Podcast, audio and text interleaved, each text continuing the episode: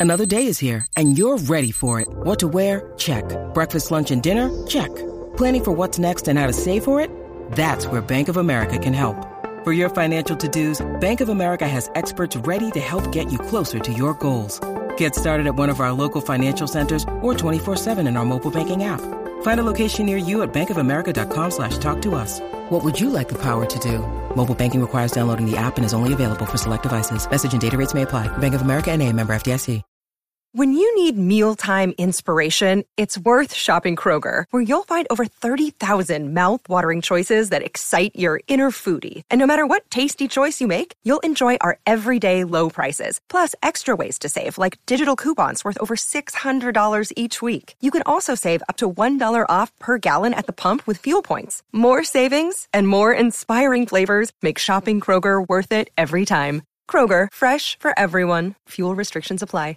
You're listening to episode 240 of TV's Top 5, the Hollywood Reporters TV podcast. I'm Leslie Goldberg, the West Coast TV editor, and I'm joined as always by the great Dan Fienberg, the Hollywood Reporter's chief TV critic. How's it going, Chief? It goes okay. Getting my menorah and my candles all in a row for the start of Hanukkah. Happy Hanukkah to those who observe.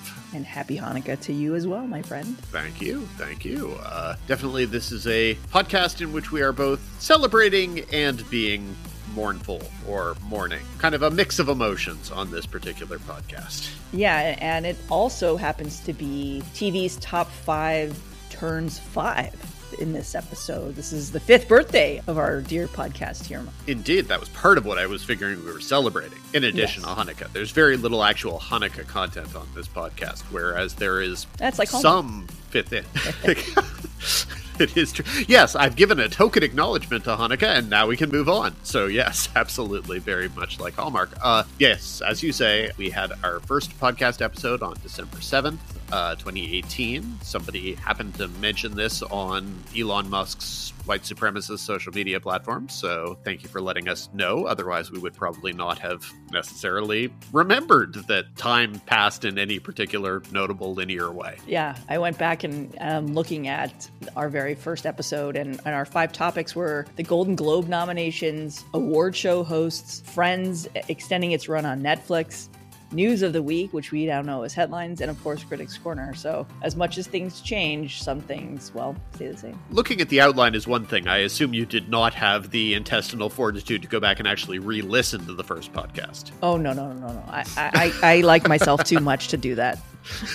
I wasn't good. I was definitely not going to recommend it, but somebody could or not. No, I, I, I, was still very scared, and you know, even even episode one, we had already done. I think we had done two pilots, right? We've done two unaired pilots, as we call them. So one in which Amanda Walsh played Penny, and then we uh, finally got things right when we had Kaley Cuoco play Penny, and that was it. Turned out all we needed for this podcast to run for five years. You know, I got to say, this podcast and you in particular, Dan, have gotten me through the pandemic, the strikes, and just so much more. It's it's been incredible to have this kind of stability, and I'm extremely grateful to you, Dan, and to our producers, past and present, and to THR for well allowing us to keep doing this. For sure. I definitely, it is always a pleasure, and it's a thing I look forward to every week chatting with you. And yes, as you say, thank you to all of our producers, past and present, and thank you to all of the friends of the five who have been our guests over the years. We sort of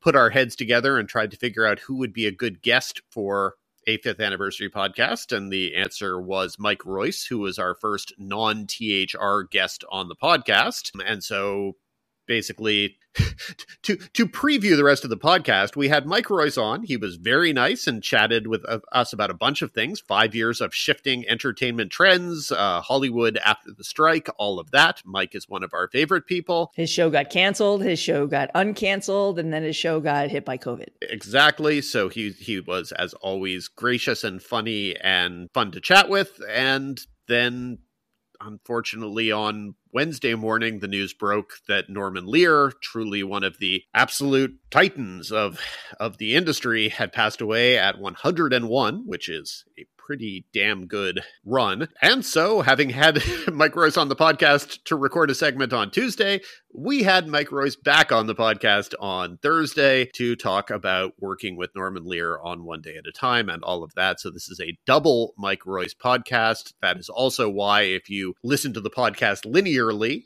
you will hear the third segment and you will hear that Mike Royce does not talk about Norman Lear, and then he does extensively. So, uh, we were very glad to have him back for that because he did a fantastic job of paying tribute to a man who he obviously respects as a person in the industry and obviously cares for as a friend and colleague. Really yeah. and truly. Big thanks to Mike Royce for this week's podcast. Yes. And his state of the industry conversation is really insightful and he exceeded the whatever expectations that we had for that segment. So if you're a fan of the five, this is one of our my favorite interviews. So in two parts. Yes, in in in two parts, but makes for a sort of somewhat strange podcast. Uh, you you have to imagine that he's wearing two different outfits in that segment, which is part of why we do not do this as a video podcast because it would be truly well, it would be distressing. No one no one wants to see that. No, you'll also hear me devolve in, from being healthy to being sick during this show, so there's that too. Well, but that's going to be a strange roller coaster because you're sick now. Yeah. You're not going to have been sick in the third segment. You'll be sick in the fourth segment, et cetera, et cetera, et cetera. So uh, just it's not COVID. Are you positive? No, but I know it's not COVID. Okay,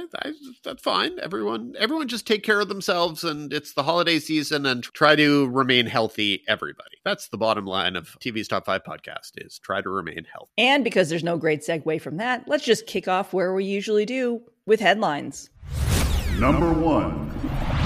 HBO has extended John Oliver's Last Week Tonight for three additional seasons, taking the show through its 13th season in 2026. 2026, Dan. Well, I mean, that's as as always when anyone does anything like this, or a baseball player signs an eight to 10 year contract or whatever, I applaud the optimism. No, honestly, I'm a tiny bit surprised that he isn't ready to move on. It isn't that the show is not still fresh and funny and excellent. It is. And having it back since the strike ended has been a real relief. On the other hand, it feels like he's been doing this for a long time and that he might have other things he wants to do. 13 years is a pretty good run for a topical comedy show. Otherwise, you end up becoming Bill Maher. I assume that John Oliver will avoid that. Continuing along with positive television based news, Apple has renewed the sci fi drama Foundation for a third season. Over at Amazon, Tracy Oliver comedy Harlem, as well as the procedural Reacher, have both been renewed for third seasons at the streamer, which has also given a formal series order to a reboot of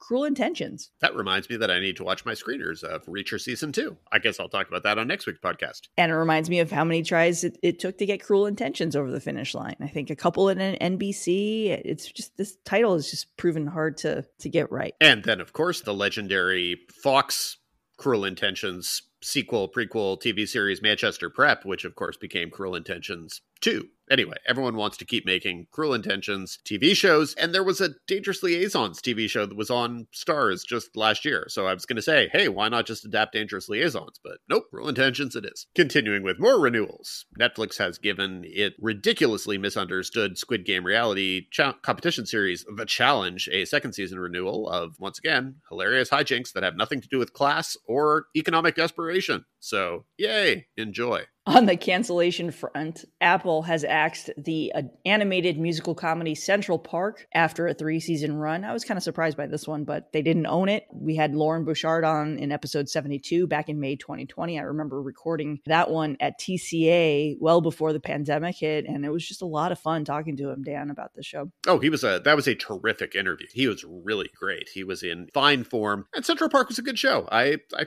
you know, a little bit sad about that. It's probably not a show that has been all that buzzy for Apple sort of ownership issues aside, but it was a show that had a lot of talented people doing a lot of talented things. Little disappointing. Speaking of talented people, um, I guess, somewhat. Ryan Murphy is reteaming with American Horror Story star Kim Kardashian for a legal drama series for Hulu. Let me know what part of that sentence makes sense to you when you get to the logical part. Because she's a lawyer. Uh, well, I guess I, she's whatever she is. Uh, she she definitely has an interest in law. I believe she never actually passed the bar. I think she was trying to do that that suits thing where she was like, "No law school, I'm just going to take the bar thing," and then I don't know what happened with that. Anyway, the show will apparently be about a divorce lawyer in Los Angeles and will be one of Murphy's first new projects following his return to Disney. Huzzah! And wrapping up headlines with some executive news, Tracy Underwood has been promoted to president of ABC Signature. She replaces Jonnie Davis in the role atop the Disney studio. And, and a reminder Karey Burke oversees Disney's other major studio, 20th Television. There you go. I have absolutely nothing to say about that particular piece of news, but good well, she's a rising star. She helped, you know, a- ABC Signature used to be known as ABC Studios, and Signature was a division within it that was headed up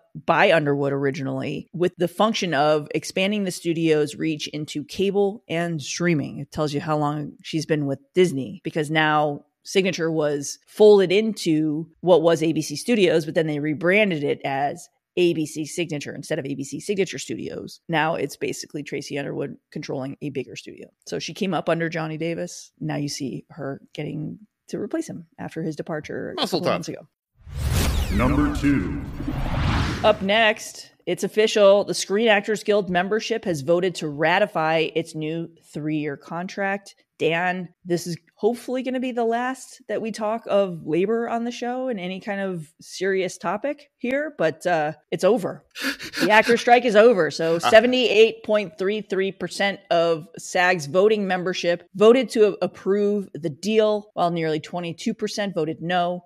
The turnout was about 38.15% of the Guild's 160,000 members it, who participated in the vote. The new agreement is retroactive to June 9th and runs until June 30th, 2026. I've seen some spin going both ways on the 38.15% turnout. Some people seem to be disappointed by that as turnout. Other people pointed out that other deal ratification votes from SAG had been with smaller percentages. Those, however, were not coming after lengthy labor stoppages. So, and similarly, I've seen comparable spin regarding whether 22% of people voting against the deal constitutes a large number or a very small number. It is a significantly higher number of people than voted against the WGA deal, but still 78.33% is a very decisive yes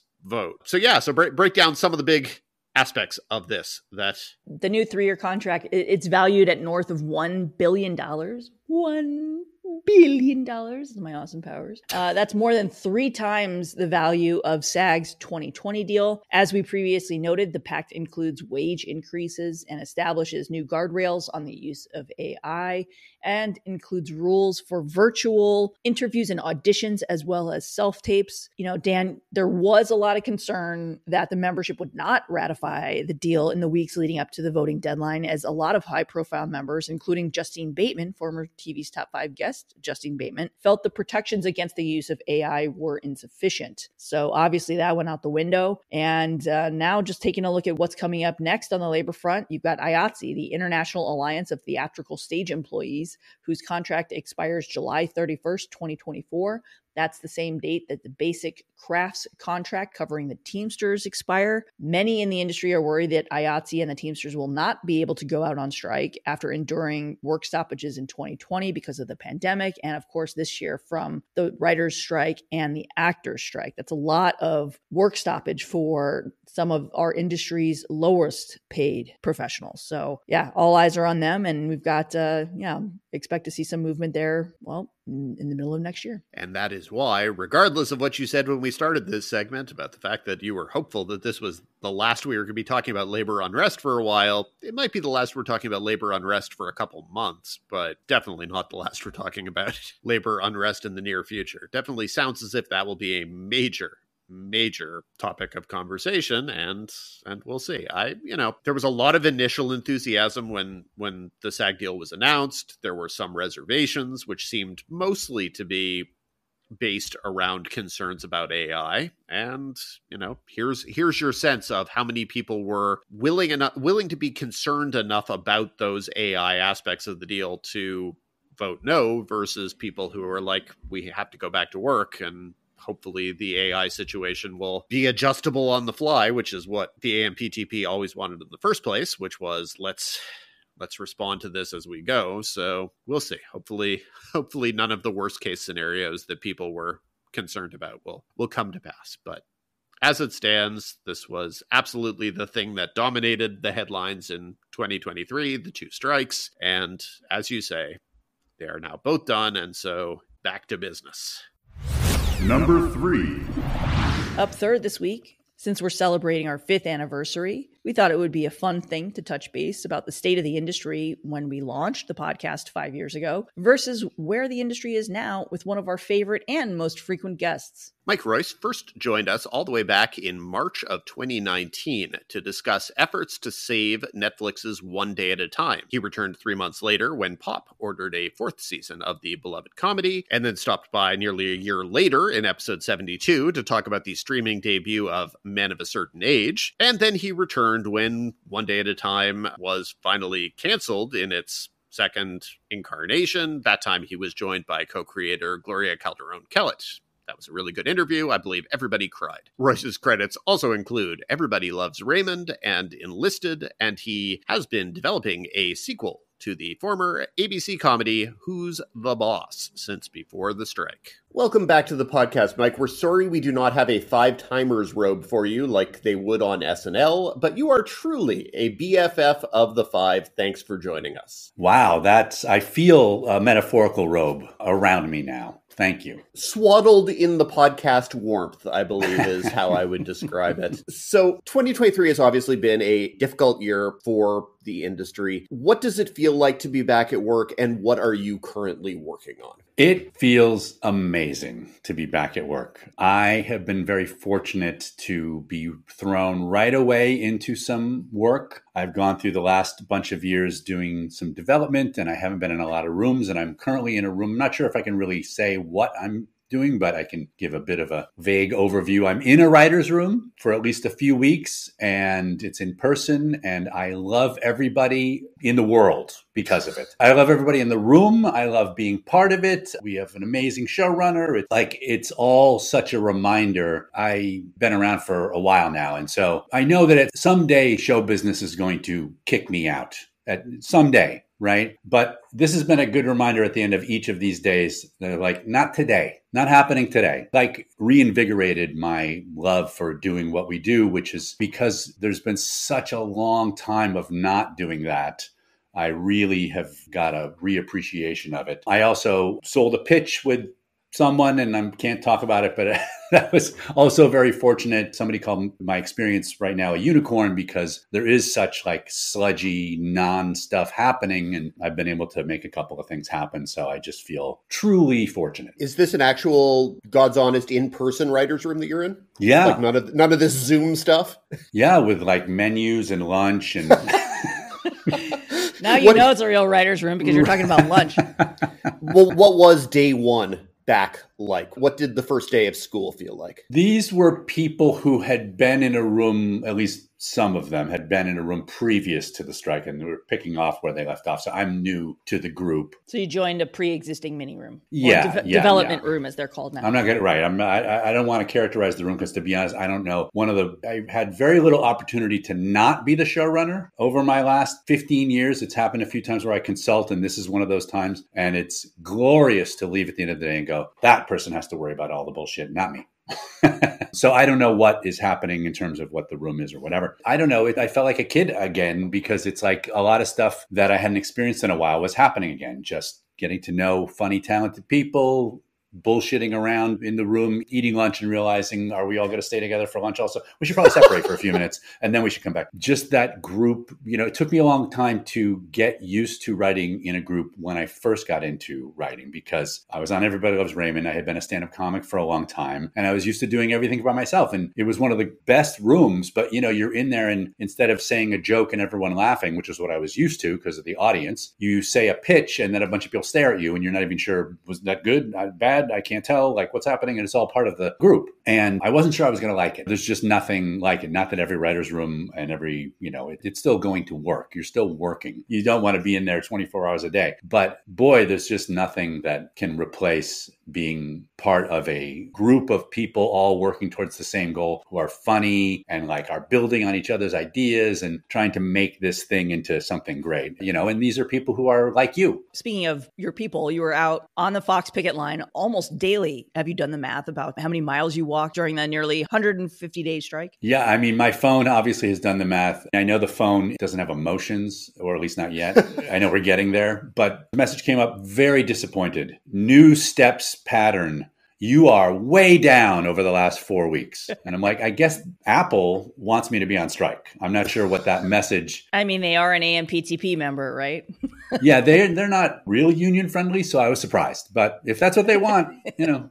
You talked about selling some development right now, and it is a very a trying time right now for the industry as a lot of people are trying to get back to work, but there's just not a lot of opportunity because obviously even before the strike, this industry wide contraction has begun. The peak TV bubble has burst. But before the strike, you were developing a Who's the Boss sequel with the original cast attached for Amazon's Freevee. Have you heard anything about the status of that? I have heard that we're going to hear. So, you know, that's been the case for a while. And I'm assuming after the new year, at this point, you know, that we'll learn the fate of that. But everything is handed in. So we're just waiting for a decision. You know, this is what happened. Did you turn this in before the strike started? We did. We turned in a pilot and a second episode and a Bible for a show that you can say in a sentence.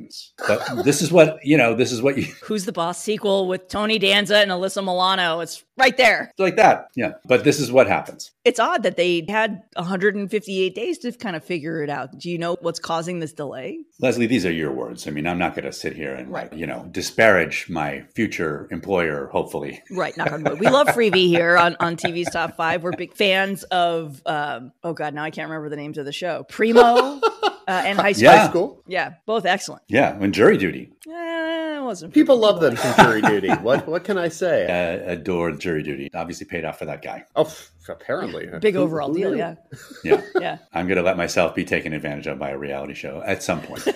not that that's a reality. I know that's not a reality show. Well, normally this would be the time in the year in, in which kind of the industry is slowing down for the holidays, right? Everything, all the agencies are closed, all the studios, everything shuts down for Christmas and New Year's. But do you feel a different sense of urgency now as the calendar turns into December? I mean, does it feel like all of these places that the whether it's the place that you're currently employed or the where you sold the pitch or even Amazon Freevee, does it feel like a sense of urgency now? Well, I think it's situational for sure. Like, I think this pilot is for a broadcast network, and I think we're going to be working very quickly to get back on some semblance of their pilot schedule, which would normally be turning in a script in a couple weeks, which is obviously not going to happen. But there's time to be able to get a script approved and then shoot a pilot in whatever April. And so I think that'll be a bit of a quick process. But on the other hand, I think for most people, including me, because I was lucky enough to sell this pitch with someone, but I have three or four other things that I'm just like, what the hell's going on? You know? And that is the default for everybody. The urgency is more like, what the hell's going on? what the hell is going on? There's the, we are in the traditional period where nothing happens when in, in a normal year. But because nothing has happened because of two strikes, I think people are very confused rightly so about like so are we working during the holiday like are people moving quickly to try and get back on track and i don't think anybody knows the answer to that question. It's confounding. And if we're in a broadcast world or even a cable world you could kind of point to a certain schedule that they need to get back on but the streamers don't have no schedules. It's all super inscrutable. And until something changes it remains inscrutable. I think you know most people are just like i guess after the holidays we'll find out. But yeah it's frustrating. Yeah, one of the things that we're hearing is people are expecting this to be a very busy time. Like writers coming out of the strike, like going, okay, well, we've got 158 days worth of creativity. Here's a bunch of pitches. We've heard execs clear their schedules, etc. but nothing's happening. No one's buying. Like yesterday, we're recording this on Tuesday morning, and Mondays usually are incredibly busy with breaking news, and it was crickets. It's crazy. Like nothing's happening. Yeah. For me, it's been a weird combination of, oh, some stuff is going on, but I know the general tenor of show business right now is nobody knows what's happening. And obviously, the last three or four years has been just sort of unprecedented. It's just one punch in the face after the other. The streaming services mostly started right before or just in the beginning of the pandemic. And so your entire mission statement gets confused, whatever their mission statement was. It's like now we have this whole other world to operate in. So that lasted a couple years and then just getting back on the feet. And then the strikes happened, which of course I want to point out did not have to happen if they had just made the deal that they made in the beginning instead of waiting five, six months to do it. And so I guess I have real hope that there'll just be some out of the gate in January. Okay, we have, you know, some open field running for once in the last few years. And that's, of course, only if the companies don't get stupid and fuck around with IATSE and the Teamsters. That's bleak. Thanks Yeah. for. Yeah, don't, Yeah. don't fuck around and find out because you saw what happened when two other guilds did. Yeah, I think there's probably some executives who are thinking, well, been through all these strikes. They need their shit. Give them their shit and there won't be a strike. End of story. Yeah. You talked a bit about returning to a room, returning to work. How quickly do the creative juices get flowing? Or did you feel like the tweeting and the conversation and all of that on the picket lines was still somewhat a creative juice that you had going? You mean in the writer's room? Well, just getting back to work, the process of finding the funny again. I see. I went through a solid week, a little bit longer, but like a definite week of existential career crisis. When the strike ended, to get my brain back into working mode was I didn't know where I was. I didn't know what I was supposed to be doing. Some people went back to their job, like they went back to a writer's room. I did not do that. This writer's room that I'm in didn't start till a few weeks ago. So it didn't start right after the strike or anything like that. And waiting on some development, there was things that I wasn't allowed to work on that I could go back to work on. For me, with a little bit of exception, did not do work during the strike. I mean, we were allowed to work on anything as long as it's not for a company, right? So you could write your spec and go out and have it ready if you want to at the end. But my brain was so focused on what we were doing. Kevin Biegel and I are trying to work on something together. We have a couple of things that we're trying to get going. Uh, Enlisted reboot. Sure. I mean, speak it into existence. With Enlisted we- reboot. Enlisted we certainly reboot. try. We just keep shouting at each other on a Zoom. Enlisted reboot. So we had some Zooms and that was fun. Every once in a while, it kind of just returned to creativity for a couple hours and that was great. But it's very hard to fight against someone and then the day after just be like, now we're friends and we're working together. And so I think my brain had to deal with that for a week. And I really, I was kind of depressed, just didn't know what to do. And, you know, also you form this big community of people that you're not going to see again because you only see them, unfortunately, when there's this disaster of a labor action happening. The good news is some of us have actually just said, fuck it, we're going to get together anyway. so uh, we've met at Fox and we walk around like we did it once. We're going to do it again. We walk around Cheviot Hills. We don't walk around Fox, but but I mean, a group of 40, 50 people who are you know sort of Fox regulars were like, can't we just take walks together? So we did that once already, and we're going to I think try to keep it going. It is beautiful over there. I, I grew up playing baseball over there. Gorgeous. Oh yeah, yeah. I like the idea that neighbors were peeking out of their windows going, oh God, the writers are at it again as you march by the house. We were joking like Fox got to be shitting their pants right now, looking out like, no, no, it's over. What happened? You talked a little bit about being able to sell a script right now and how that's not actually something that's happening for everyone. But can you talk anything about who that's with? Is that someone that you were close to before the strike, or are there more collaborations that are happening as a result of the strike? That's one thing that I was curious about because with a group of people, as you said, for four or five hours a day, every day for six months, I would imagine it becomes like, let's do something together, let's kick around ideas, or something naturally comes up. For sure. It, I, I think I can say it's with Gloria, Gloria Calderon Kellett. I won't say where it is or what it is or anything about because the deal's not done yet. But because we were on deals at separate places over the last three years, we couldn't work together just contractually. We didn't have anything Yeah. that was coming together. She was at a- Amazon or is at Amazon, and you were at Sony, and I think uh, Yes. Through the magic of force majeure, I am not at Sony anymore.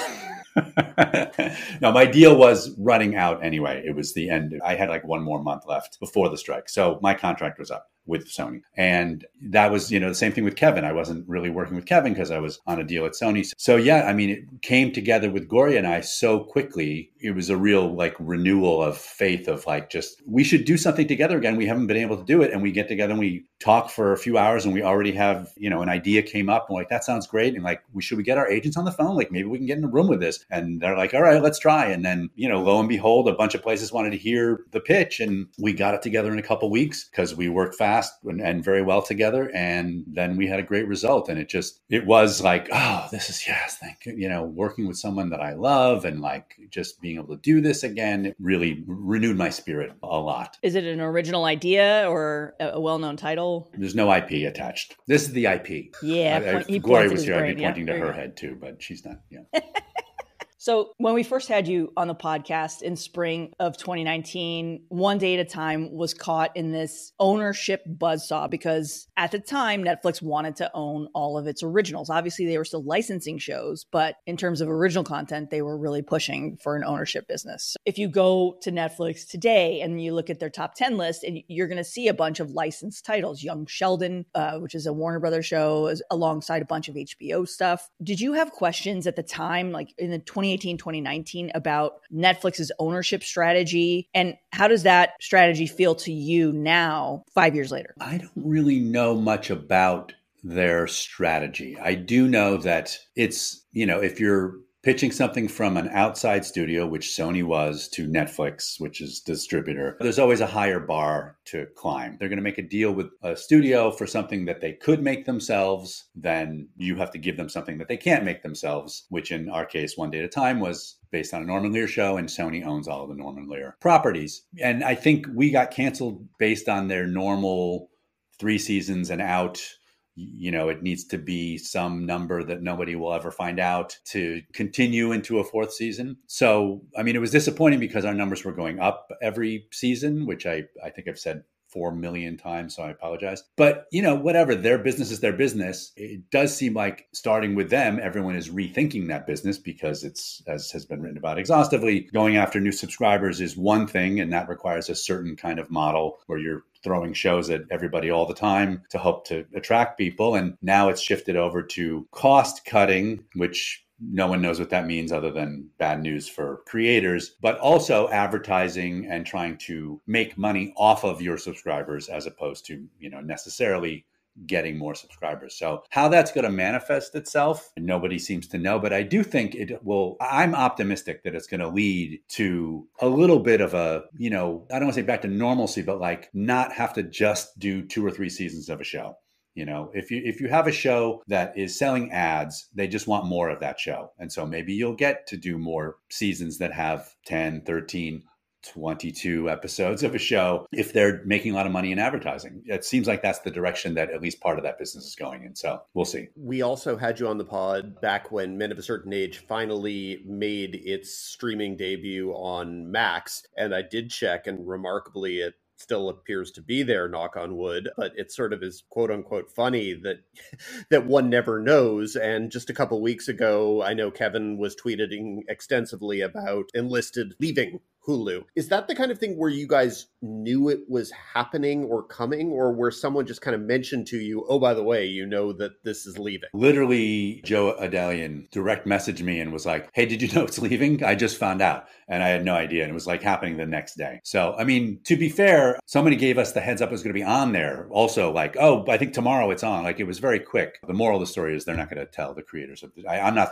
Kevin Biegel's the creator of the show, but they're not going to tell anybody. It just appears or disappears with without them ever contacting you. Maybe they do insane. if it's like a big show, but right? Don't you get you get paid for when it shows up on a new streaming service, right? Well, yeah. I mean, something like Enlisted, right? One season and out. It's going to be. I mean, talk about Hollywood accounting. You know, you don't even have to like suspect them of bad accounting. You go, that probably didn't make Fox a lot of money because it was one season and that's the way deficit financing works back in 2013. So whatever points I have in enlisted, like that would have to be freaks and geeks or so, you know, some, some, I don't even know. And that's probably, I mean, listen, the Simpsons still doesn't make money, right? So I'm assuming there's just, there's no actual money. There are residuals. So that's good, you know, residuals, but the same thing with men of a certain age. Like, uh, you know, every once in a while I'm like, are we making money over there? And they're like, yeah, you're never going to make the amount of money that they will say you lost making the show. How true that is, nobody knows, but it's easier to take on faith when you do a one or two season show. When your bones or something like that, it's a little harder to be like, oh, we didn't make money for 12 years. That seems weird. Yeah, on a on a title that was sold and streaming and all over the world. Yeah, I was gonna say it's easy to tell people you're not making money. Then someone actually, you know, go makes you go to court, and suddenly discovery documents suggest maybe that's a little bit harder. Yeah, discovery documents and uh, executives' houses those are the, the evidence that maybe somebody's making some money. With the show like Enlisted, though, I mean, honestly, I was amazed that it was on Hulu for as long as it was because, as you say, it was a one season show. And if you count the number of one season shows that have truly just vanished entirely, it's frankly tragic. And a lot of people love those one season shows, you know, have the deep sort of reservoirs of affection for them. When a show like this goes off the air, who's supposed to have conversations about it finding a new home? Or is this just another thing where you have to sit back and hope that maybe someday, someday that Joe Adalian will send you an email saying, oh, by the way, you guys are on Tubi or something? Yeah, I think it works a bunch of different ways because I, you know, like one day at a time, right? We have four seasons. There's three that are on Netflix. And then we have this fourth season that was on Pop that got cut short because of all the corporate stuff and also the pandemic. But there's seven episodes. I would love them all to be in the same place, right? So we're in conversations with Sony about that. But when I say that, it's like the last time we talked about that was before the strike. And I'd like to talk to them again, again about it. But it's just not ever going to rise to the level of someone's priority. Right. But Sony could sell that to Netflix and actually make some money. Are you listening, Netflix? Listen to Leslie. These companies need to make money, especially Sony, which is an independent studio that doesn't have a streaming platform of its own. Right. It's frustrating in terms of sometimes you're like, well, this would just make sense. But first of all, it doesn't always make sense the way you think it makes sense. And then somebody has to, you know, for every one of my one season shows, there's, I mean, multiply it by whatever, thousands, and trying to calculate the value and who wants it and who doesn't. I think, though, so one day at a time is a separate issue because it was, you know, listen, we have 46 episodes. That's not a, that's a pretty good library these days, you know? These days, it's, yeah. Yeah. It's not a, you know, necessarily TBS syndication going to go on forever type of thing, but it's, it would live well on a streaming service. I mean, it's most of it's on Netflix still for a couple more years at least. Anyway, I hope someday all those episodes are together somewhere. But then when you think about enlisted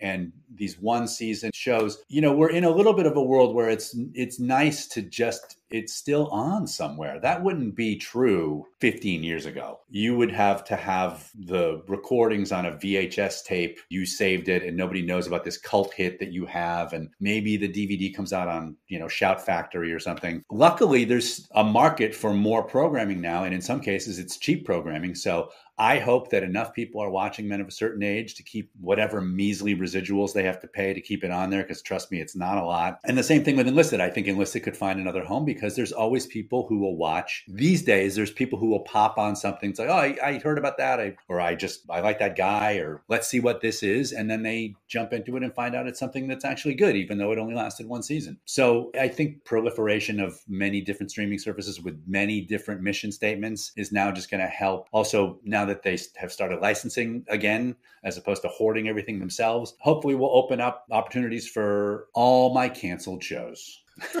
yeah. As we talk about vanishing content, one trend that has emerged in the past year or so is this complete erasure of programming in which shows are removed from platforms and just vanish into the ether as part of this whole of tax write-offs right? We saw this during the strike with you know shows like fx's Y the last man which had a hell of a journey to even get made and get on the air to even beloved hits too like comedy central's inside amy schumer. For you as a creative how much do you worry about that happening to something that you've worked on? I mean to me it's like you know as you were saying like 15 years ago that you know you would need to have these things on vhs and that's kind of what's happening again now is buy the physical media if you really love it because you just don't know if it's going to be there in, in a year or six months or tomorrow.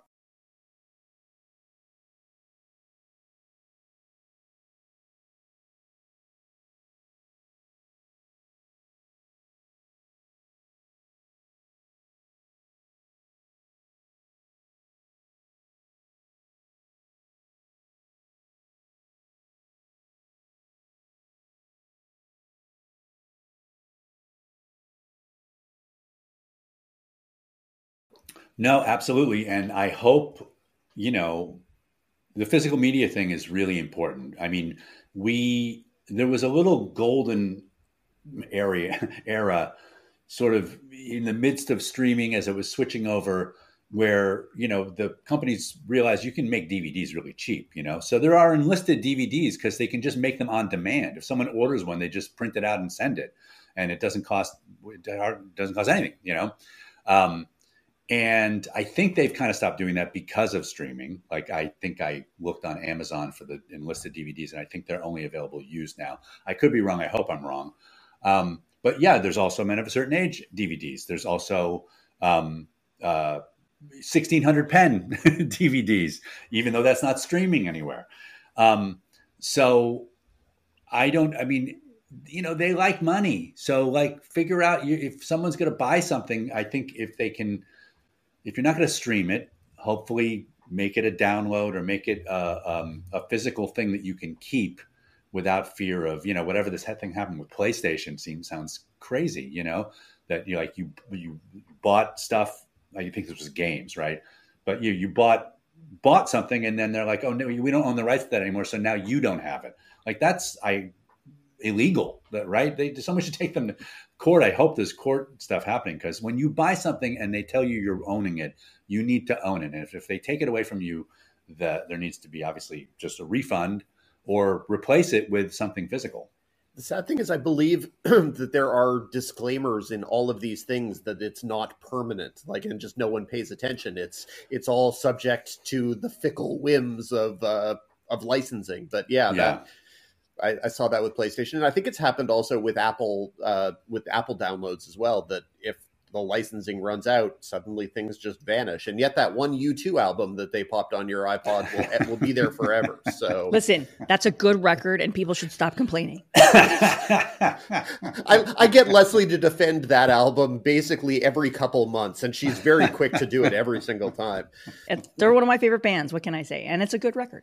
Well, okay, but what what form do you have all of these shows in? What what do you what form do you have sixteen hundred Penn in, for example? Well, I've I, over the past few years, I've gone and bought a bunch of copies of DVDs of any show I've done. I also weasel and know what's the well, I'm I'm a weasel, but I wheedle, wheedle, and beg anybody that I work for, please give me DVDs of my own show so that I can, you know, show my grandkids first of all what a DVD player is and that you know I have a house because of this show.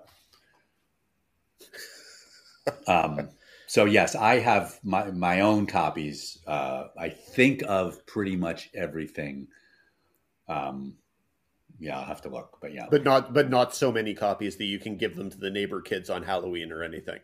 No, I'm sure no, and you can't make copies because it's super, you know uh, copy protected. But um, who knows? If we run out of candy one time and I'm very old, I you might find me just like, here's episode five. but I mean, do you think that this is, you know, this is our fifth anniversary episode, and it, it, I love the the perspective that you bring, which is why we called you here. But what would you say is the biggest change that has impacted the, the TV industry in these past five years? Is it this fear of of content erasure? and I hate to that I'm trying not to use the word content. So let me rephrase. Yeah, Is that's it this fear of programming erasure? I don't know. If, I don't know if that's the biggest fear. I mean, that's a very big fear. But I think, like I said, it kind of goes hand in hand with in the old days, you'd make shit that no one ever saw again. You know, uh, especially pilots and stuff like that. But but if you did one season, you might have a really hard time finding any record of that season in any show pre 1990 something. You know, However, the big thing about TV now is that it's turned into the movies, and that sucks. The process is, I'm hopeful that it's changing again, changing back. And then again, with the sort of thing I said about advertising, that we can get into more of a mode of making episodes of television as opposed to this development process that is bananas. It takes forever. Nobody knows what they want you attach stars and they de- detach and they don't know and they ha- don't don't have a schedule that you can work with you know they the, the multi multi multi levels of executives that are weighing in and you know lack of a mission statement for the network these are all things that make the television development process like this is why we do television. I, I, I don't know nothing about movies because I like making television. You write something, and three weeks later it can be on television. At least the way it used to be. And now it's gone back. It's gone into this mode where it's like pitch and then wait a bunch of months for the deal to get done and then develop all this material that hasn't been greenlit yet. And I mean, you know, we're talking about years, and this is what happens in movies. And, you know, with a movie, that's great. You can, you know, it's a bit of a lottery ticket experience. You can be a screenwriter and obviously have, I've written a, a jillion scripts or been part of writing a jillion scripts that don't make it to the screen. And your, uh, uh um, your career, you know, you have a thriving career, even though you've only got one or two things that have made it to the screen. TV wise, that is not what I am used to. I like making things and then seeing them.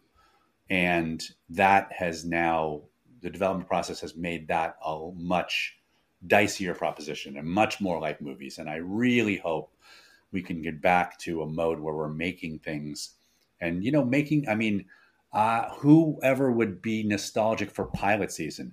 But I do think you forget pilot season, but just making pilots. They're putting so much emphasis into we're greenlighting a series, which means then the development has to be laden with all this pressure and all this extra development because then they don't want to greenlight shooting a whole series till they know it's exactly what they want, which of course they can't know because they haven't put anything on the air yet. It's it's it's it's very hard. It's very hard. Obviously, there's great shows being made, so it's not to you know there are always going to be great shows being made, but just take you know if you're spending 50 million dollars on the rights to some ip take 10 million dollars and make five pilots or half hours cheap. Okay let's say three pilots. I understand. But still take some of that money and just make some lottery tickets so that maybe you make something that's like oh we see it now. Once we made a pilot now we think that should be a series. Um, you know they don't have to go back to making 20 pilots a year and, and losing a shit ton of money on uh, a million lottery tickets, but uh, it, I think it would behoove everyone to go back to that a little bit. And I, it feels like they are in some way. But yeah, even but, a hit like Big Bang Theory, they made two pilots, right? Because the first one they recast Penny, right? And then right. all of a sudden they saw, okay, well, here's something that we can change to improve this show. They did that, and then wound up with the TV's longest running multi-camera comedy. Yeah, yeah, it just it seems financially prudent to be like, here's a, a, few good ideas. Let's see if they pan out on the screen, and not have to put all the money into. Do we have a five year plan or a three season plan or what? Or you know, which by the way, they're sinking so much money into development of a season when you greenlight a season these seasons are like eight ten episodes so you're spending three years developing you don't even have that much programming when you come out the other side you know right exactly so yeah. yeah you know, as we talk about streaming, you know, the WGA cracked open the streaming transparency in its newest deal. What hopes do you have over the next, say, five years about how the streamers are going to handle data in the, you know, in, in this time? Hopes. Hopes.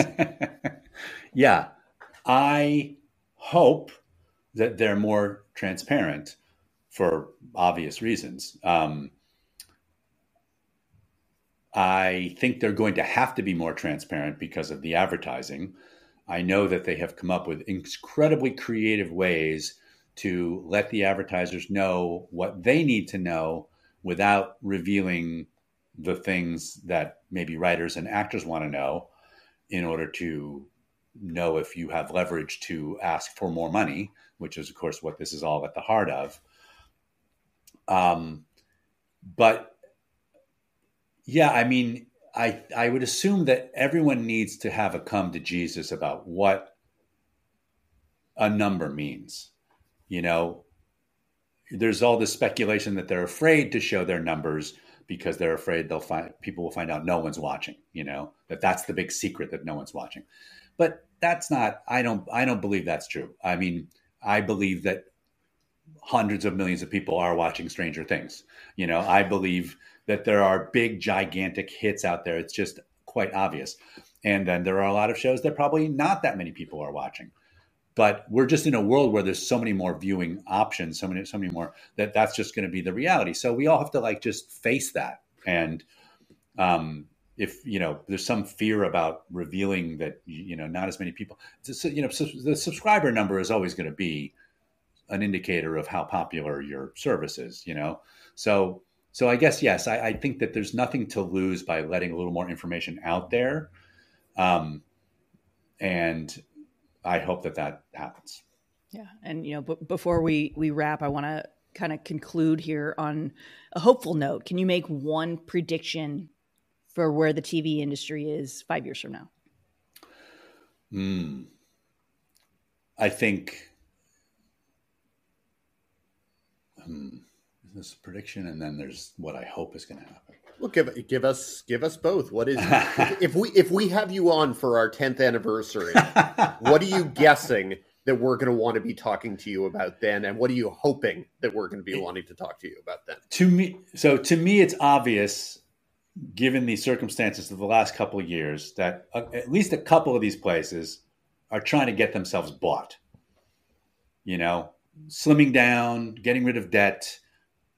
You know, uh, they they love their mergers. I mean, this is always the you know, this is how we're going to provide value to the consumer. Consumer is somehow by merging everything and then controlling everything so that we can raise the prices and give everybody gigantic salaries. That's how we take care of you, the consumer. Like it never works. so I both predict that there will be mergers, but I hope that there are attempts at mergers, and I hope that the opposite happens. I hope there's more antitrust legislation that comes down the pike and makes independent producers more powerful and creates more opportunities uh, for more people as opposed to one giant company called Content USA. Well, Content the World, whatever. Yes, Con- Content Global, I believe. Okay, yeah, Global Content USA. This all sounds like I don't a, know. I feel like a we scene would from own Thirty something. Rock. Yeah. yeah. And just to and just to wrap with our usual wrap up question: What have you been watching and enjoying, Mike? Oh, right. So, uh, for all mankind, love it, love it, love it, love it. Um, Julia, really enjoying Julia. I'm really, I haven't been watching it, but I'm looking forward to watching Abbott Elementary coming back. So great. Um, and something I'm leaving out that we've been watching, but yeah, that's basically those are the those are the the current that's the current crop. Well, Mike, thank you so much for coming back in to celebrate with us. Couldn't think of a, a better guest, and you were wonderful as always. Thank you for having me. Hey, it's Kaley Cuoco for Priceline. Ready to go to your happy place for a happy price? Well, why didn't you say so? Just download the Priceline app right now and save up to 60% on hotels. So, whether it's Cousin Kevin's Kazoo concert in Kansas City, go Kevin, or Becky's Bachelorette Bash in Bermuda, you never have to miss a trip ever again. So, download the Priceline app today. Your savings are waiting. Go to your happy place for a happy price. Go to your happy price, Priceline. Step into the world of power, loyalty, and luck. I'm gonna make him an offer he can't refuse. With family, cannolis, and spins mean everything. Now, you wanna get mixed up in the family business. Introducing The Godfather at ChumbaCasino.com. Test your luck in the shadowy world of The Godfather slot. Someday, I will call upon you to do a service for me. Play The Godfather now at ChumbaCasino.com. Welcome to the family. No purchase necessary. VGW Group. Void where prohibited by law. 18 plus. Terms and conditions apply. Number four. Up fourth this week, you just finished listening to Mike Royce, who joined us for a reflective look back at many of the hot button issues of the past year and the past five years. That was recorded on Tuesday, and it was his fifth visit to the podcast. On Wednesday, industry legend Norman Lear died at the age of 101. Lear's career stretched from his role in shaping the broadcast sitcom in the 70s with classics including All in the Family, Sanford and Son, and The Jeffersons, all the way into the streaming age with Netflix's remake of One Day at a Time, which of course was co-created with Gloria Calderon-Kellett and, yes, Mike Royce. We're grateful to Mike for making his second TV's Top 5 visit this week to talk about the great Norman Lear. Thank you so much for rejoining us, Mike, albeit under sadder circumstances than when we spoke two days ago. Absolutely. Thanks for having me. I can't even begin to imagine your loss. We're, we're so sorry for your loss. And, you know, a, as we say, you know, may his memory be a blessing. May his memory be a blessing. I think he's the rare person who's pretty much guaranteed. He's created memories for so many people. He's changed the life of everybody in the country. We changed my life personally, but like America is a different place because of him. And certainly television charted an entirely new path led by him. When was the last time you saw and or spoke with him? I think in person would have been before the strike sometime. You know, Gloria and I did a thing where we were at his house and we recorded some stuff for like an awards show. You know, I started to wonder about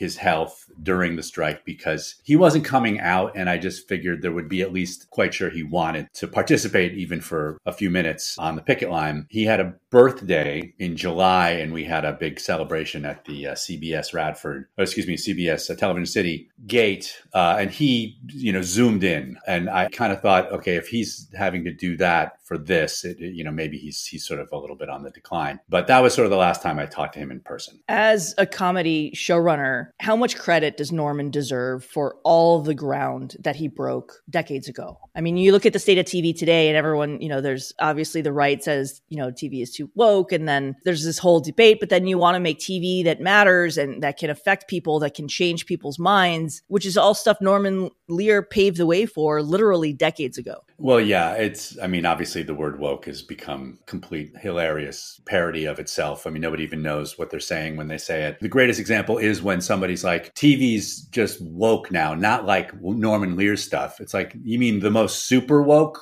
TV? That's what Norman was writing. He was making society aware of so much that either you, maybe you didn't know about or you were talking about but never saw on television. And that's, I'm not going to try and define woke, but I mean, talk about like a vanguard of artwork, you know, of portraying something on television. Everybody looked at television up till Norman hit it as safe don't ruffle anybody's feathers. I mean, he talked about this exhaustively. The only problem that, was on television was, uh, you know, mom put a roast in the oven and the boss is coming over, and these were the only problems. There was, you know, Playhouse 90. We can obviously point out some some excellent socially aware television, but Norman just broke the whole, you know, he was ahead of all the tech guys. He got in there and he broke things. and he made television a completely different place with situation comedy, which is mind-boggling when you think about it. That people were watching all the things he covered in the first season of All in the Family. Everything would be considered a very special episode these days because of the weight of the topics that they tackled. What would you think the state of television would look like today had we all not been fortunate enough to have Norman Lear's many and vast creations? Yeah, that's a good question because you could really take things for granted. Everybody assumes that things are just the way they are, me included. And then you think, well, what if he hadn't come along? Maybe, maybe television just would have been some place for just super super sanitized product.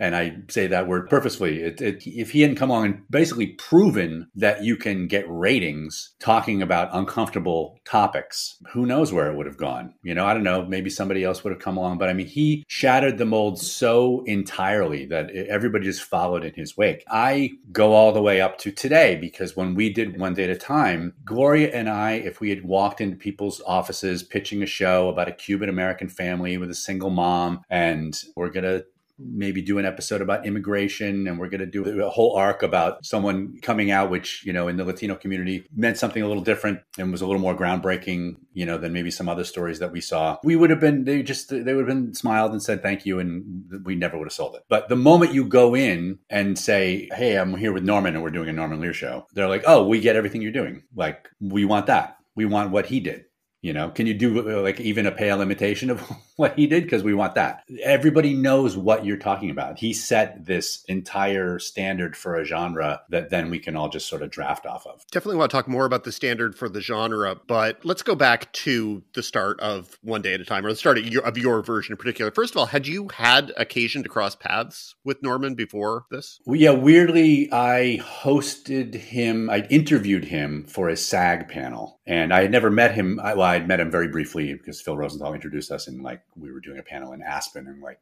20 years before that. But I, I, didn't know him, you know, just we shook his hand. So this was suddenly they needed a host. They needed someone to interview him. Suddenly he's putting this book out and I got to read his whole book and interview him for two hours. So I read his book twice. And I mean, I was sweating because I, I just had to come up with every question I could possibly think of. But I was very proud of myself because there's a story in Maude that came from his childhood, which was and I'm going to butcher the story, but it was something along the lines of he was on a date. They had two cars and he took the crappy car. And I think his father found him and like let him use the good car. I think I have that right. It's something like that. And it was one of the rare, let's say, nice things that his father did for him that he just sticks in his memory. And he put that story in a different way into Maude. And I was like, I bet if I ask him about this, he's going to start crying. That'll be a good moment. And lo and behold, I brought it up and he started telling the actual story much better than I just told it. And then he teared up because it was one of his favorite moments in, you know, in making television. So we had a good time together. But then it was like a year later when they were looking for one day at a time, people to create one day, the new one day at a time. And I don't know that, that that factored into it. I was more just a guy who was a veteran showrunner, putting that in heavy quotes because that just means old person. And then they wanted to pair me up with Gloria. The rest is history. I'm being very pretentious, by the way. I said groundbreaking earlier, and then I'm saying history. Please, everybody who's listening, I'm sorry for being pompous. but these are, See, but, and that's the but thing. this is a groundbreaking okay show. And yeah, you can't talk about Norman Lear without using those words. Yes, Norman for sure. It's like we're just using him as like, you know, he just gets you in all the doors and he gets you in people's living rooms. They know it's a Norman Lear show and then they're like, oh, let me see what this is, you know? They wouldn't turn it on if it was just all the descriptors of the show. So what were your first conversations with him with Gloria when you guys were talking about remaking this? Sort of what he found important about the show, what you guys found important about the show and where those things met in the middle, I guess. It was great because we met in his office, and Gloria and I had not met in person yet.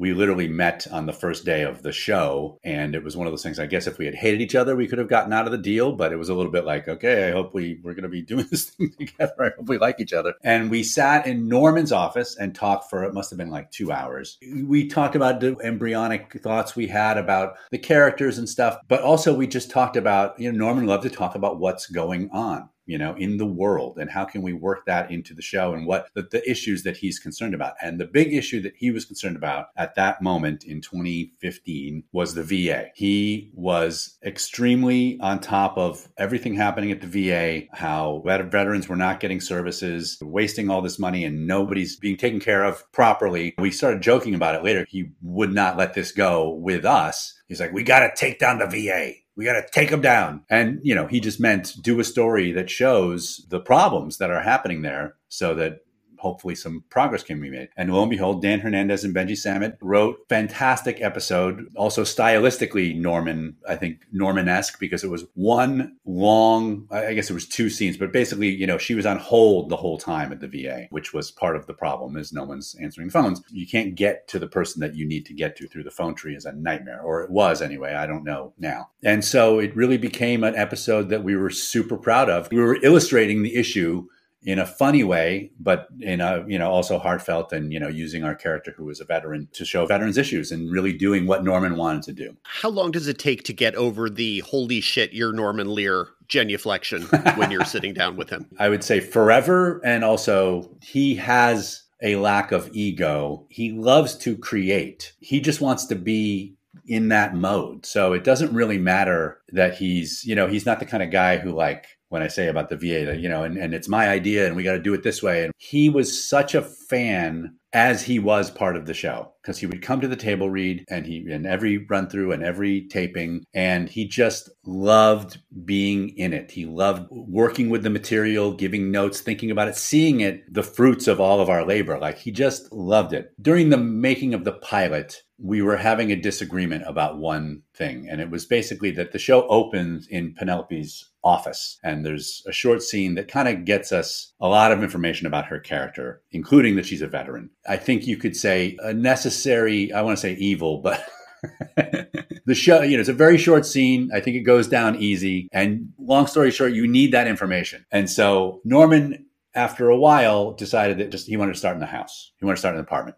Like that's where the show should start. And theoretically, from a purity standpoint, we all that yes, that would be great to start in the Alvarez's apartment. But it wasn't possible. He kind of made this decision after we shot. So there was no way to sort of put the exposition we had established in the first scene into anywhere into the show. And he really wanted to cut that first scene. And we were like, you know, we get it, but we can't. And we, you know, and he just sort of wouldn't give it up. And at one point, I got very impatient and then suddenly I'm arguing with Norman, like our voices are going up and we're fucking arguing. And of course, I had an out of body experience because I'm like, how great is my life that I get to argue with Norman Lear? And that was really the one time that that happened. I get the feeling that he would have been the kind of person who would have wanted you to argue. So, could, are you able to step out of your body enough to go, clearly, this is a man who enjoys discourse. So, I'm just kind of giving him what he wants by having discourse with him. I don't know if it was that's sort of putting a very good gloss on having a disagreement.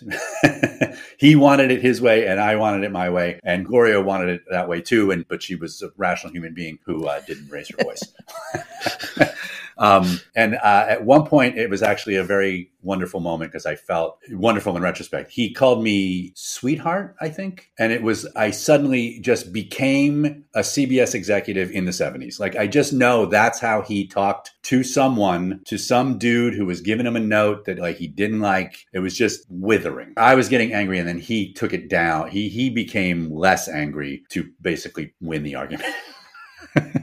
Obviously, you and Gloria were well aware of Norman and his legacy, presumably Justina as well. But this is a show with a lot of young actors, with a lot of kids. What was your sense in the beginning of how aware any of the younger actors were of who they were present with? I mean, I think they certainly did their homework and very quickly because Norman was so supportive, we all had this amazing relationship and they looked up to him and knew that they were part of something special because it was his thing, that it wasn't just some sitcom, any other sitcom. I mean, I think they grew to understand this is a special thing because Norman Lear's legacy, you know, we're like part of it now, which is why it was panic inducing to not completely fuck it up, you know, because he, he could have gotten out of the gate. I mean, he could have just lived his whole life and had all those shows in the 70s and like he did it. And then suddenly he's trying it again and you know we're in the middle of it. So i think they understood that when we were really nailing stuff they were part of something special because of him. You mentioned norman's legacy in the 70s and that he could have easily just let it be there but then he came back with with your show. And obviously he has a very rich development slate that he leaves behind. But as you talk about Norman Lear and legacy. I'm curious to hear what you think Norman's legacy is. Well, it's that the power of art to communicate something is a real thing. And I know we're sort of in a different world now where TV isn't the only thing that form of mass communication. It's lost its power, it's become diffuse. But you can see the internet, TikTok, anything that becomes a mass communication form, it has an effect. You know, it has an effect. If people form opinions and change their lives because of information they're learning, not always for the better, obviously, but Norman understood that. And I think for better and for worse, the use of comedy to send a message is all him. I'm not saying he's the first one to do it, but he crystallized it for television. And I think sometimes, you know, you hear people say, oh, many a truth is spoken in jest. It's like, yeah, well, many a lie is too. So comedy is a weapon for good and for bad. And, you know, you see comedians now who sometimes people treat them almost like they're telling the truth to a point where you're like, no, they're trying to get laughs. Like that's actually the most important thing. So I guess what I'm saying is like, you know, Norman both got laughs and used it as a force for good. He just unparalleled in making entertainment that was sending a message. No one else did it like him. Nobody. I want to follow on that because I think it's such an important thing because we've been talking for a couple days now paying tribute to him. And so much of it has very justifiably been about the topicality and about the messages and about the ground that was broken. But to me, I feel like it's equally important to remember also the funny of it all, because I think that's why people are still watching it and still talking about it. Talk a bit as much as you can, because it's a tough and kind of ephemeral thing, about the humor that was with the topicality, which is part of why people, for whatever reason, don't think of the shows maybe necessarily as woke or whatever bullshit we're talking about, and why there's still the affection and where that affection comes from. Yeah, I think there's a lot going on in that question, but sure. I mean, oh, it's, you, it's like seven questions at once. I understand. Trust me. and I will fumble each step of perfect. Seven. If you look at All in the Family, it's not that it's not dated. It is, obviously. But it still is really hilarious. And Sammy Davis Jr. episode, like the clips that you see of that, the lines that are going back and forth. I mean, these are like gigantic laughs that are happening while you're seeing something take place that hadn't been on television before. I mean, I just heard uh, one of the lines on the radio, somebody played the clip on the radio. He was saying, Uh, no, sorry, this wasn't the Sammy Davis Jr. episode. This is a different episode. They're talking about religion, and he thinks God is white. I don't know if you understand. They made God in my image, and I don't know if you noticed, but I'm white. Just the myopicness that white people, in this case, feel. And can you argue that that's not going on today? People like that all over the place. What you can't do is make people understand something. Like, as has been written about many times, there are people who think Archie Bunker is a hero. And that's why Norman wrote a piece last year about how, hey, Donald Trump is like Archie Bunker, and that's not a good thing. We shouldn't be trying to elect Archie Bunker. And so he understood getting all kinds of messages out there. You can't necessarily force people to understand them the way you understand them. He never stopped till the very end. Anything that was an issue in society, he wanted to talk about it. He wanted to get his opinion out. He wanted to hear other people's opinions. I think I'm going far afield from the question, but yeah, you know, we talked in our last segment about the status of who's the boss and that, you know, you're waiting to hear back on if that's going to move forward. But this wasn't one of Norman Lear's original shows, but he is an executive producer on it because it was produced by his former shingle embassy. What kind of notes did he have for who's the boss? And, and do you still see these same threads of a Norman Lear show in what you guys hope to do? Yeah, I think it's almost like a calibration thing. You know, when you do a Norman show, at the baseline is going to be relatable. It may or may not be political, and there's sort of varying degrees of how political it can be. We're not doing the show yet, so we've written a couple of episodes that are setting up this family and illustrating the issues that exist between them, between these characters. I mean, Alyssa Milano is a activist who I'm sure will want to do some stories about stuff that concerns her. Maybe, maybe not. I mean, we'll have to find out as we go forward. But there's always room to do stuff like using one day at a time as an example. We always said when we were talking with Norman about it. It's never going to be all in the family, let's say, which is over here on the spectrum in terms of very political and very controversial and lots of hot button stuff. But it's also not silver spoons. It's somewhere in between. And our sort of guiding light or the way we tried to position the show and think about it was if there's an issue that exists that's ripped from the headlines that also our characters are going through, then that's something to talk about. What we're not going to do is like there's an issue that's on the front pages. How do we fit it in? How do we have a discussion about it in our show? We want to make sure it's coming from the characters' lives. And so one day at a time, sometimes you could see, oh, this is a real hot button issue that they're talking about. And sometimes it was just family dynamics, you know, that we had built up the character. So those shows became meaningful too, because we're invested in their happiness and the emotions. And we did a lot of drama within the comedy. So I think Who's the Boss will use that as, you know, I think Who's the Boss might be somewhere, I'm not going to say closer to Silver Spoons, but maybe a little bit farther from All in the Family. But I also think it's completely up to how it just evolves, which we don't know yet. So one of the things about Norman's longevity was that basically anytime Norman entered a room, it became an impromptu tribute to Norman Lear to some degree. And over the years, you got to be on many, many panels with him. Sort of two questions more direct than the last rambling question. What was it like being a part of one of those Norman Lear tributes? And did you have any sense of how he felt about being in the Norman Lear tribute business? I think he enjoyed using it for his own purposes. I mean, every time I saw him on a panel, I could not believe how sharp he was I would have been at his age, which I, you know, I got to know him when he was 95, I think. So, you know, 95 to 100 were the years we were really doing stuff together. And I can't, just the fear, if I was that age, to be in front of people. And he didn't have it. And not only did he not have it, but I mean, I saw something, I think it was at Ted Sarandos' house and like a big, I can't remember, big panel, and Judd Apatow was interviewing him. I mean, Norman just holding forth, like delivering all these incredible, like bits of wisdom and like very up to date with stuff that's going on in the news and politics. And, you know, even that piece that he wrote that I mentioned, it was just super insightful. And so I think he didn't, it's like whatever gets me attention to be able to like say the things I want to say, great. He wasn't looking for people to fawn over him, you know? he just like, he certainly enjoyed the spotlight and he used it for his own purposes. Yeah. Wrapping up here, but before you started working with Norman, did you have a defining and or maybe favorite Norman Lear show? I guess for me it was probably All in the Family. I remember that I was not allowed to watch it because I was too young. I have a vague memory of sort of like listening in on some of the shows because I wasn't allowed to watch it. Then later, when it was in syndication, I did watch it because I think there was probably no preventing me, even though I was probably still too young. I mean, it was like nothing you'd ever seen before. I was in the beginning too young to sort of understand why it was groundbreaking. But then you saw after it, it's like, well, there's no other shows like this except the other shows that this guy does. And then I think got, uh, it was such a flood of Norman Lear shows that you got used to like i guess this is just the way television is now jim brooks was the other sort of party that had all the shows and they were different but what a era for comedy i mean it was the perfect synthesis of what a sitcom is which is a stage play that is filmed in a way that makes it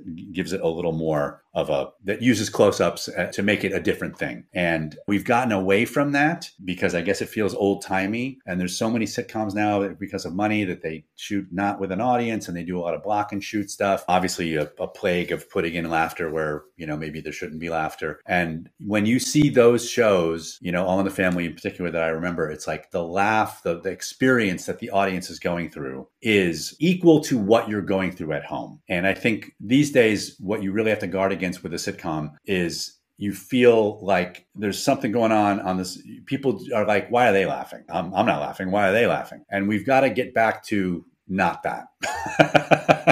We've got to make sure that the party going on on the screen is the same or some something similar to the party going on at home so anyway, All in the Family just was. You still watch it today? You're like, holy shit! Wow, yeah, so funny. Absolutely. Well, Mike, thank you again for being so generous with your time all week this week. We really appreciate it. My pleasure. I'm glad someone wants to listen to me. So thank you. Number five. As usual, we wrap things up with the Critics Corner. Among this week's major new launches, well, it's slim pickings this week for new releases. You've got My Life with the Walter Boys on Netflix, Mr. Monk's Last Case, a Monk movie on Peacock, and whatever Culprits is on Hulu. Dan, what you got? I'm going to at least explain what Culprits is on Hulu. Uh, no, this is.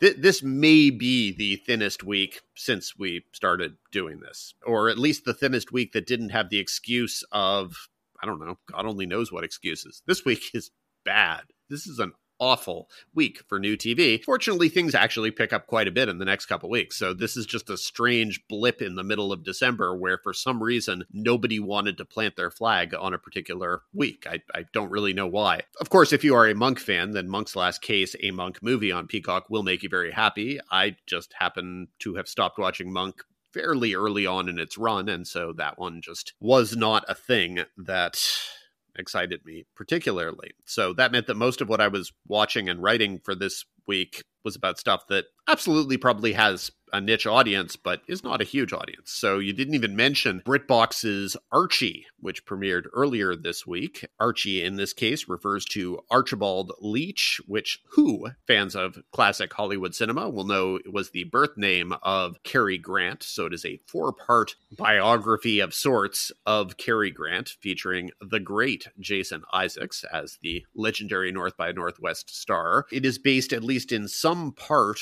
on Dyan Cannon's memoir about her marriage to Cary Grant and other aspects of her life. And Laura Aikman plays Dyan Cannon, and she's one of basically three people who are kind of regular parts of this. There's also Harriet Walter as Elsie Leach, Cary Grant's mentally disturbed mother. It's okay. It's not it's it's not bad. It's sort of a laundry list kind of biopic when it really doesn't need to be. Like if if they had just decided to make a 2-hour movie about the May December love story between Cary Grant and Dyan Cannon with little bits of biographical detail interspersed, it, it probably would have been perfectly fine. Instead you have a let's kind of go through random aspects of Cary Grant's life but also skip most of the movies that anybody cares about. We're going to make a couple very very coy references to the fact that he lived for a decade with Rand Randolph Scott, and for years, many people have speculated about the nature of their relationship. Definitely Jennifer Grant, Cary Grant's uh, daughter, who is featured here, and also an executive producer, along with Dyan Cannon,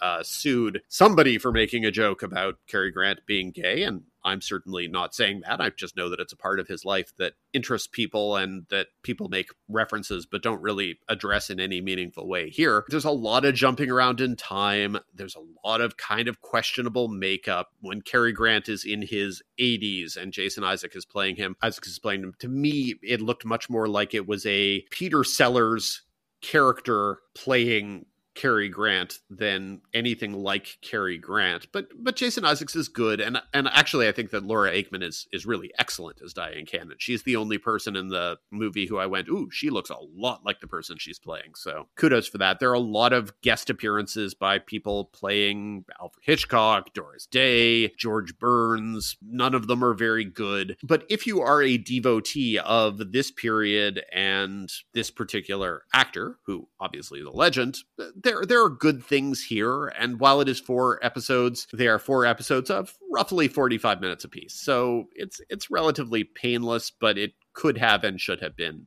much better. Uh, Lesley mentioned Culprits on Hulu in the context where she was like, I have no idea what Culprits on Hulu is. So let me tell you. It is a heist drama that is created by J Blakeson, who most recently directed the healthcare satire I care a lot, which ultimately, whatever significance it has, it's significant because Rosamund Pike won a very strange Golden Globe Award for it. So that's the nature of its visibility. Culprits is an eight episode heist drama that's a lot like many heist dramas you've seen. All of the people involved in the heist have fun and playful code names that relate to what they do on the team. So there's muscle and brain and specialist and driver and other things. Basically, they're hitting a vault that's packed with money, but potentially also other things. And not surprisingly, things go poorly with the heist. And then things go even worse three years later when somebody is killing the people associated with the heist. It's a, a very good cast of people who, in many cases, are people who I figured probably should have been stars long ago. Gemma Arterton has had a number of, of star type vehicles. I've always thought she was a better actor and a more interesting actor than anything she's been given to do. She plays brain, kind of the criminal mastermind behind things. Really, the star of the series is Nathan Stewart Jarrett, who was in Generation on Max. He was also in Misfits. He was one of my favorite parts of Misfits. He's actually really excellent here playing muscle, playing the sort of muscle in, in this particular heist. He's very, very good. Kirby Howell Baptiste who also has been in many things and is just a lot of fun. She plays kind of a con artist uh, whose nickname is Officer for reasons that aren't wholly clear. As part of the heist, she dresses like an officer, but that's not really her capacity within the heist. So, anyway, whatever, who cares? For five episodes, it's very much by the numbers, but it's reasonably entertaining. In the last two or three episodes, though, to me, it became wildly overstuffed with cliches, very, very, very visible. Yes, I've seen a heist movie before, cliches. And then the last couple episodes, there's an attempt to give thematic resonance to it by underlining the Robin Hood aspects of the heist genre, which that's an aspect of every heist genre. It's very, very, very proud of itself, though, for coming up with the idea that it's about people taking money from the rich as if this is a revelation that somebody had. So maybe you will watch the first five episodes and the momentum of it will be sufficient to carry you through the end. I watched all eight, of course. That's what I do. It's my job. And I I ran out of much interest or enthusiasm for it towards the end, to be sure. Okay, so I said I watched every episode of it as if I watch every episode of everything. I watched two episodes of My Life with the Walter Boys, which our colleague Angie reviewed, and two episodes was all that I could watch of my life with the Walter Boys. It has the unfortunate problem of being at an intersection of being unambiguously awful and being unambiguously not made for me. So it's both of those two things. There's no circumstance in which this particular kind of half wholesome family drama was really going to be my kind of thing unless it was good, and it's very much not good. It's horribly written. It's even more horribly cast. Like, if you have an ensemble and you can't find enough people to be in your ensemble who have TV star charisma, you just don't make the show. And some of the people here, like some of these actors, let me give the basics for people who care, and then we can move on with our lives. It's the story of a girl named Jackie, played by Nikki Rodriguez from New York City. She's the daughter of a fashion designer or something, and her parents and her sister die in a tragic car accident and she moves to Colorado to live with the people who are her guardian for Guardians for really strange and tenuous reasons, like her mother's best friend from college who she had no interactions with over decades. I don't know, whatever. She, for whatever reason, Jackie arrives in Colorado at the very, very lavish ranch that the family lives in and is shocked to discover that the family has like 10 kids who just keep coming out of the woodwork, but none of them have distinctive personalities. Several of them are played by actors who look like they're in their mid 30s or their 40s. Like one of them has a receding hairline, like he's more convincing as Alfred Hitchcock than the actor who played Alfred Hitchcock in Archie. And the entire plot of it is that she's racked with guilt she moves in with this family full of hunky boys. She's basically adopted by them. So these are basically her surrogate siblings. And then it becomes an ongoing question of which of the boys she's going to end up hooking up with. And like after two episodes of going, ew, stop it, ooh, stop it, ooh, stop it. And at no point finding anything that was actually happening in the series to be either funny or the least bit emotionally resonant. I just said I don't know why I would even consider watching another episode of this. It's awful, and it's awful in a thoroughly bland and forgettable way. And if memory serves from previous conversations, Lesley Goldberg, you watched all of it. I did. I can't help it, man. yes, you can. You very much can help it. Explain. I'm a sucker. I love all these like young adult shows, and this one, you know, it's like I admittedly I love the summer I turned pretty. I think it, it's so cute, even though parts of it are absolutely terrible, and and these kids make the worst decisions on the planet. But this kind of fulfilled that itch to scratch. You know what I mean? Like I needed another new young adult show to watch. This one, it was not very good. I agree, Dan. Not that I'm a critic, but it's, you know what? When you want to watch a certain kind of programming and there's this thing sitting right in front of you, sure. Did I focus entirely on it? No. Did I have it on in the background while I was doing other things? Absolutely. And I think it will find an audience because I think it kind of oh, absolutely. Set- yeah, it will definitely find an audience. But it's also like just go watch The Summer I Turned Pretty instead. The Summer I Turned per- Pretty is a solid show and it's a well cast show. I don't think it's a perfect show, but it's a show that gives evidence of a voice from the person writing it, personality from the actors starring in it. It's a much better show. Even Outer Banks, which I think is a total mess of a show, but which this reminded you me of. Do not talk poorly about Outer Banks. Outer Banks is a masterpiece compared to this. And Outer Banks is not a masterpiece, but also you've got a sort of wholesome small towny Colorado thing, which means that lots of people are going to watch this thinking, please be a little bit more like Everwood. And oh dear God, is it not on the level of Everwood? It's like, oh, wow, I, yeah. Anyway, because Angie was reviewing it, I thankfully did not have to watch more. I don't even remember what I watched instead last night after deciding I had no interest at all in watching a third episode. I just said two episodes of this is at least one episode too many of this. Yeah, honestly, there's no clear winner this week. My life with the Walter Boys is awful, but people will find it appealing in a in a bad comfort food way. Archie is not great, but Jason Isaacs is good. And so, you know, Hollywood fun, whatever, you can get something out of it. And Culprits, I thought, ended very poorly. So that means that you're tuning in for an eight episode heist series, which has an unsatisfying conclusion, but at least it's a heist series and it's got a good cast. So, yeah, rough week, Lesley, rough week. Yeah, just watch MLB Network because, you know, Juan Soto's a Yankee. Things are heating up. Where's Shohei Ohtani going to sign?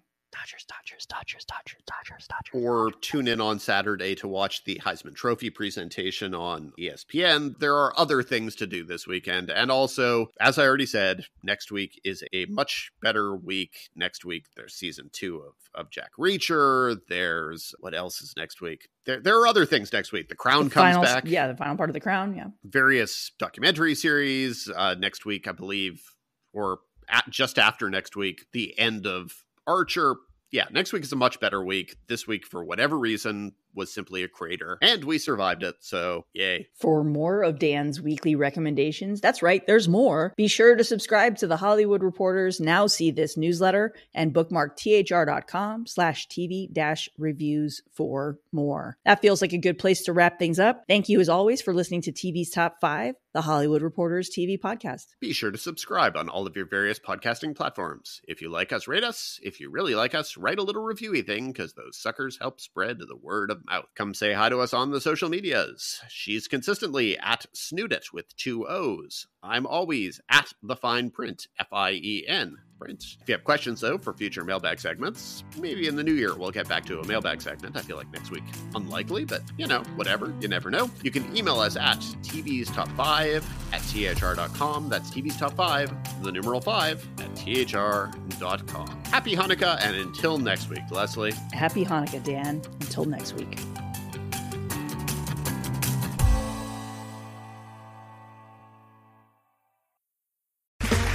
Okay, round two. Name something that's not boring. A laundry? Ooh, a book club. Computer solitaire, huh?